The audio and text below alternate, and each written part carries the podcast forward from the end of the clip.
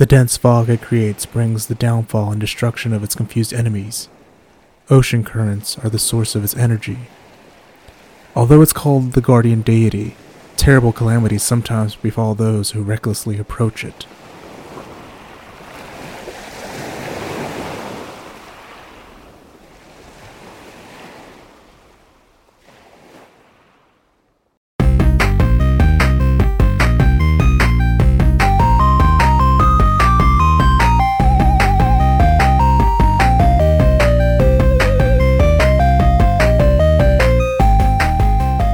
Hi, everybody. This is the first official episode of Dragon Dance, a Pokemon podcast. What you just heard earlier were some Pokedex entries on one of the Pokemon that I'll be covering today. I am your host, Santiago. Thank you so much for joining me. And if you're new to this podcast, welcome. This is the podcast where I go over each unique Pokemon type combination, when they first appeared in the series, and all of the Pokemon with this set type combination, and any interesting facts or competitive relevancy. The last episode was an introduction to the series and to myself, and today we'll actually be diving into the good stuff. As you can tell from the title of this episode, today I'll be covering Water Fairy, and I chose this as the series' first type combo mainly because of my wife. Shout out to the wife. She's a really big beach person, loves to go on walks around the nearby lakes where we live, and if she could, she'd want us to live somewhere right on a waterfront. And she really likes the fairy type. Some of her favorites are Togepi and Primarina, so it's only fair for this to be my first episode. But, anyways, on with the show. So, what's so impressive about the water fairy slash fairy water type combinations? Well, I'm glad you asked. Water Fairy boasts an impressive six resistances and one immunity. Those resistances are to fire, water, ice, fighting, bug, and dark, while the immunity is to dragon, which is my favorite typing, it does, however, have three weaknesses, those being to electric, grass, and poison. But all things considered, it's not a bad combination. It has more resistances and an immunity than it has weaknesses. It's also impressive on the offensive side too, hitting six types super effectively, those being fire, ground, rock, fighting, dark, and dragon. So overall, it's a really good type combination, whether you're using it in a casual playthrough or on the competitive scene. Okay, so who was the first Pokemon or Pokemon line with this type combination? Drumroll, please.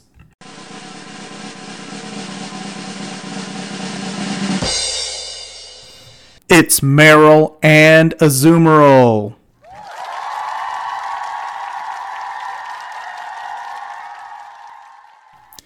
Both of these adorable water rodents first appeared in the Pokemon series in Generation 2.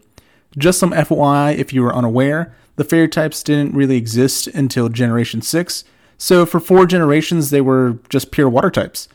Marill also has a pre evolution stage, Azurill, but for some reason this baby Pokemon doesn't really have the same type combination as the other two. Azurill is a normal fairy, which is a little weird, um, which is another combo that we'll be talking about in a different episode. But to completely be completely honest, I was a little surprised when I got back into the Pokemon series in Generation 6 and I found out that Azumarill and Marill were given the fairy type. Like, to me, there wasn't anything fairy about them that stood out to me since they were based on a mouse and a rabbit, but blue. I think this was mainly because at the time I thought that fairies were required to have pink in their color scheme. And I really guess I guess that really goes to show that there's no real mold for the fairy types. In fact, one of the strangest Pokemon, in my own opinion, to receive the fairy type was Mr. Mime. Like, really? Mr. Mime? Like, why though? But I digress. Uh, I think I've spent a little bit too much time on why this is a fairy type. I'll probably talk about some of those fairy mons in a future episode. But, anyways, back to fairy water, or water fairy. Marill is known as the Aqua Mouse Pokemon, and Azumarill is the Aqua Bunny Pokemon. Both of them have the abilities Thick Fat and Huge Power, and the hidden ability of Sap Sipper. Thick Fat allows them to take half damage from fire and ice type moves, but considering that these two mons already resisted those typings, it's a little bit redundant unless you really, really don't want to take any damage from fire and ice. Their hidden ability, Sap Sipper, is very beneficial. Sap Sipper in generations 5 and 6 would raise a Pokemon's attack stage by 1 if they were hit by a grass type move, but in Generation 7 and onwards, it made it so that the Pokemon was completely immune to Grass type and would raise their attack by one stage. The distribution for Sap Sipper was low, and some Mons with this ability already resisted the Grass typing, so being immune to Grass wasn't that big of a deal. But for Marill and Azumarill, that brought their total resistances and immunities up to 8 and only 2 weaknesses. And they got a boost to their attack if they were hit by Grass. And they couldn't be put to sleep by things like Sleep Powder and Spore, which, if you're new to the competitive scene, were widely used moves that would incapacitate your Pokemon anywhere from 1 to 5 turns, depending on the generation, leaving your Pokemon vulnerable and a burden to the rest of your team. But to Azumarill? Nah, immune to that, and a plus one to attack. Okay, so its final ability for Marill and Azumarill is arguably its best ability, that being huge power. I'm sorry, I meant huge power. This ability doubles the attack stat of the Mon with this ability, and only an elite, and I mean the elite group of Pokemon have this ability. Those being the Azumarill line, the Diggersby line, and the Mega Mawile line. so, under normal circumstances, Marill's attack stat isn't anything that impressive, but with huge power, it can become a really hard hitting Pokemon. Paired with the right attack boosting moves like Belly Drum, this thing can cause damage. Alright, on to the next Pokemon. So, Marill and Azumarill have existed since Generation 2, but they weren't really Water Fairy until Generation 6 and onwards. So we didn't really have to wait that much longer until we got the next Mons with this incredible typing. The next water fairy was none other than Primarina. This fabulous sea lion mermaid hybrid Pokemon is the final form of the water starter Popplio and Brionne from Generation 7. Primarina, I'm gonna I'm not gonna lie, it's it's a pretty fun Pokemon. It draws inspirations from various sources to create this incredible powerhouse. Visually, it's half sea lion and half per- mermaid, and I say half mermaid because after an hour or two of researching uh, sea lion anatomy, I found out that their tail slash hind flipper area is a lot thicker than what's represented on Primarina. Also, Primarina's tail is a lot more fish shaped, so I take it it was probably inspired by mermaids. Also, Primarina's whole thing is that it's an opera singer. Its Pokedex entry calls it the soloist Pokemon, and according to various dictionary sources, a soloist can be a singer, musician, dancer, or performer who performs a work of art such as music or dance, which is why it's called a solo. Furthermore, Primarina's name is derived from prima donna, which is a lead female singer in an opera company, and ballerina, a person who, well, dances ballet. Um, sorry, I felt like I was giving some kind of class presentation there with that furthermore and looking up dictionary sources. Um, but personally, I think it's really neat that I'm learning all these things outside of my like scope of interest through Pokemon of all things. I would have never thought that I'd be interested in learning about like operas and opera opera related terminology, but here I am.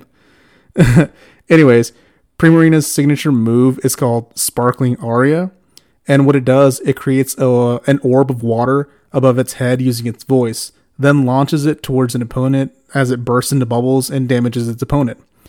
This is a sound based water attack that also has ties to the musical world. Arias are solo pieces that are accompanied by an orchestra. This is common in operas when there's a pause in the dramatic action, like when the character is reflecting on their own emotions. The gimmick of Generation 7 was Z moves and all three final stage starters got their own signature Z move. If Primarina knew Sparkling Aria and held the Primarinium Z, it would be upgraded to the stronger Oceanic Operetta. Okay, okay. Enough about Primarina lore. Let's talk about abilities.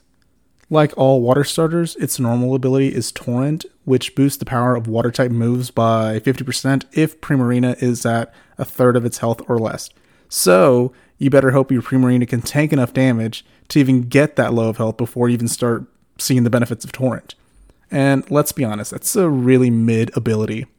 Unlike its hidden ability, Liquid Voice.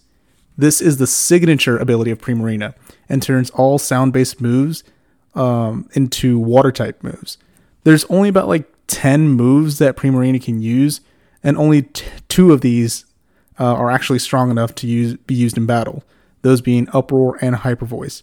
But Hyper Voice does target both opponents in double battles, so more trainers opt for Hyper Voice rather than Uproar. Unlike Torrent, Liquid Voice doesn't require Primarina to be on such low health for it to be activated. It's always active, which is pretty baller. After doing a lot of research on Primarina, I've actually gained a lot more of an appreciation for it, so I guess that's pretty nice for me. Alright, on to the next one. The next Pokemon with the Water Fairy type is none other than one of the four guardian deities of Alola, Tapu Fini. This legendary Pokemon was also introduced to us in Generation 7, and it was it was Tapu Fini's Pokedex. Um, this Pokedex entry is the one that I read at the beginning of the podcast. Generation 7 was a little weird, and I say weird because it was the one that started to break the mold from previous games. They didn't use gym leaders, they had island trials instead.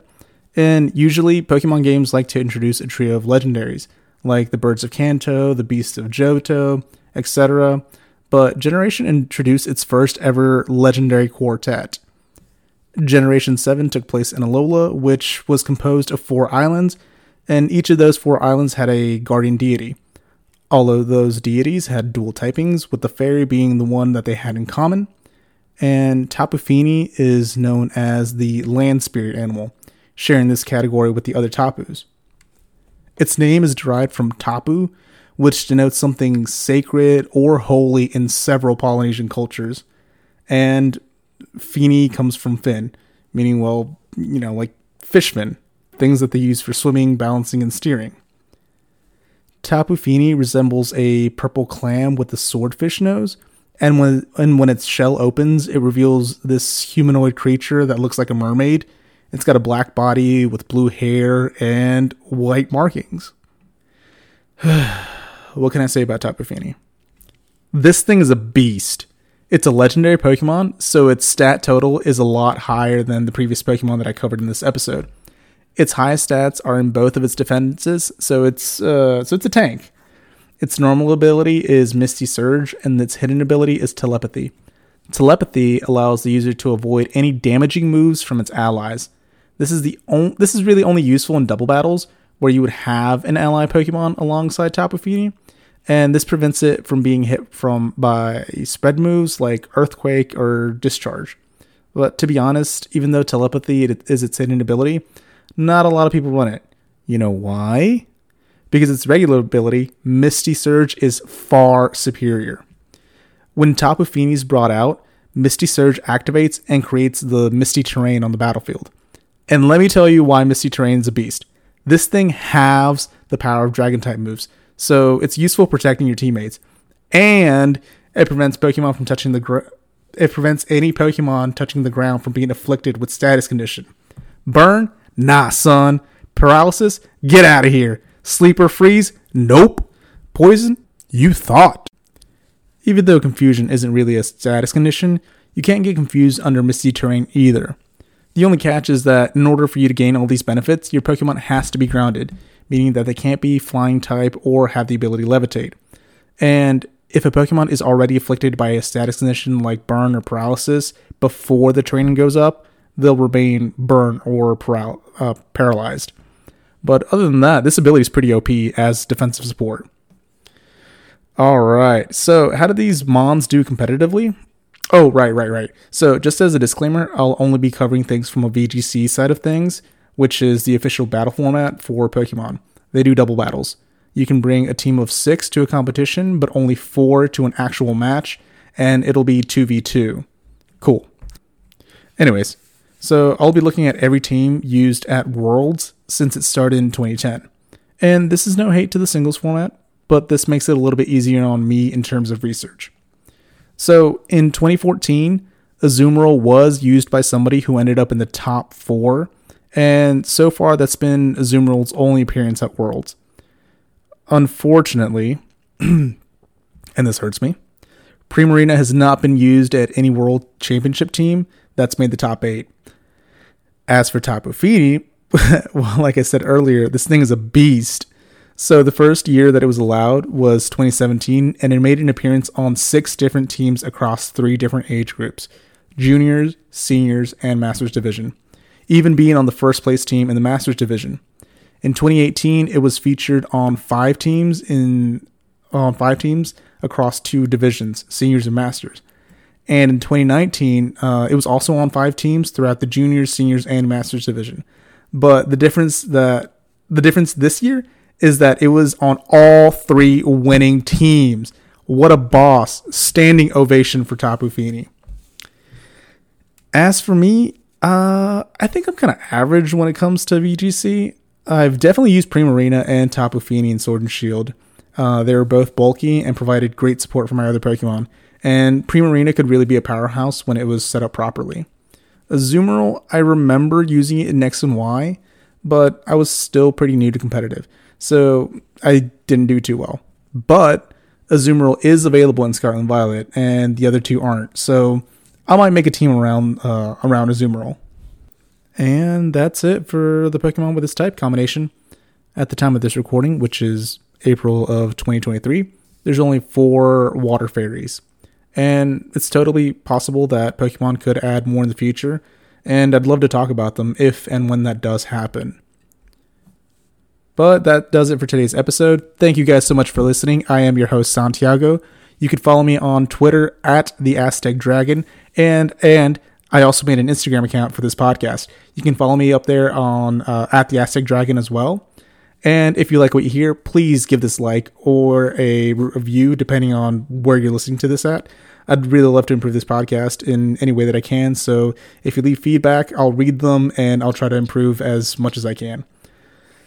Thank you guys so much. Uh, in the next episode, I'll be covering the creepy crawlies of the jungle. Uh, the next episode is on bug grass.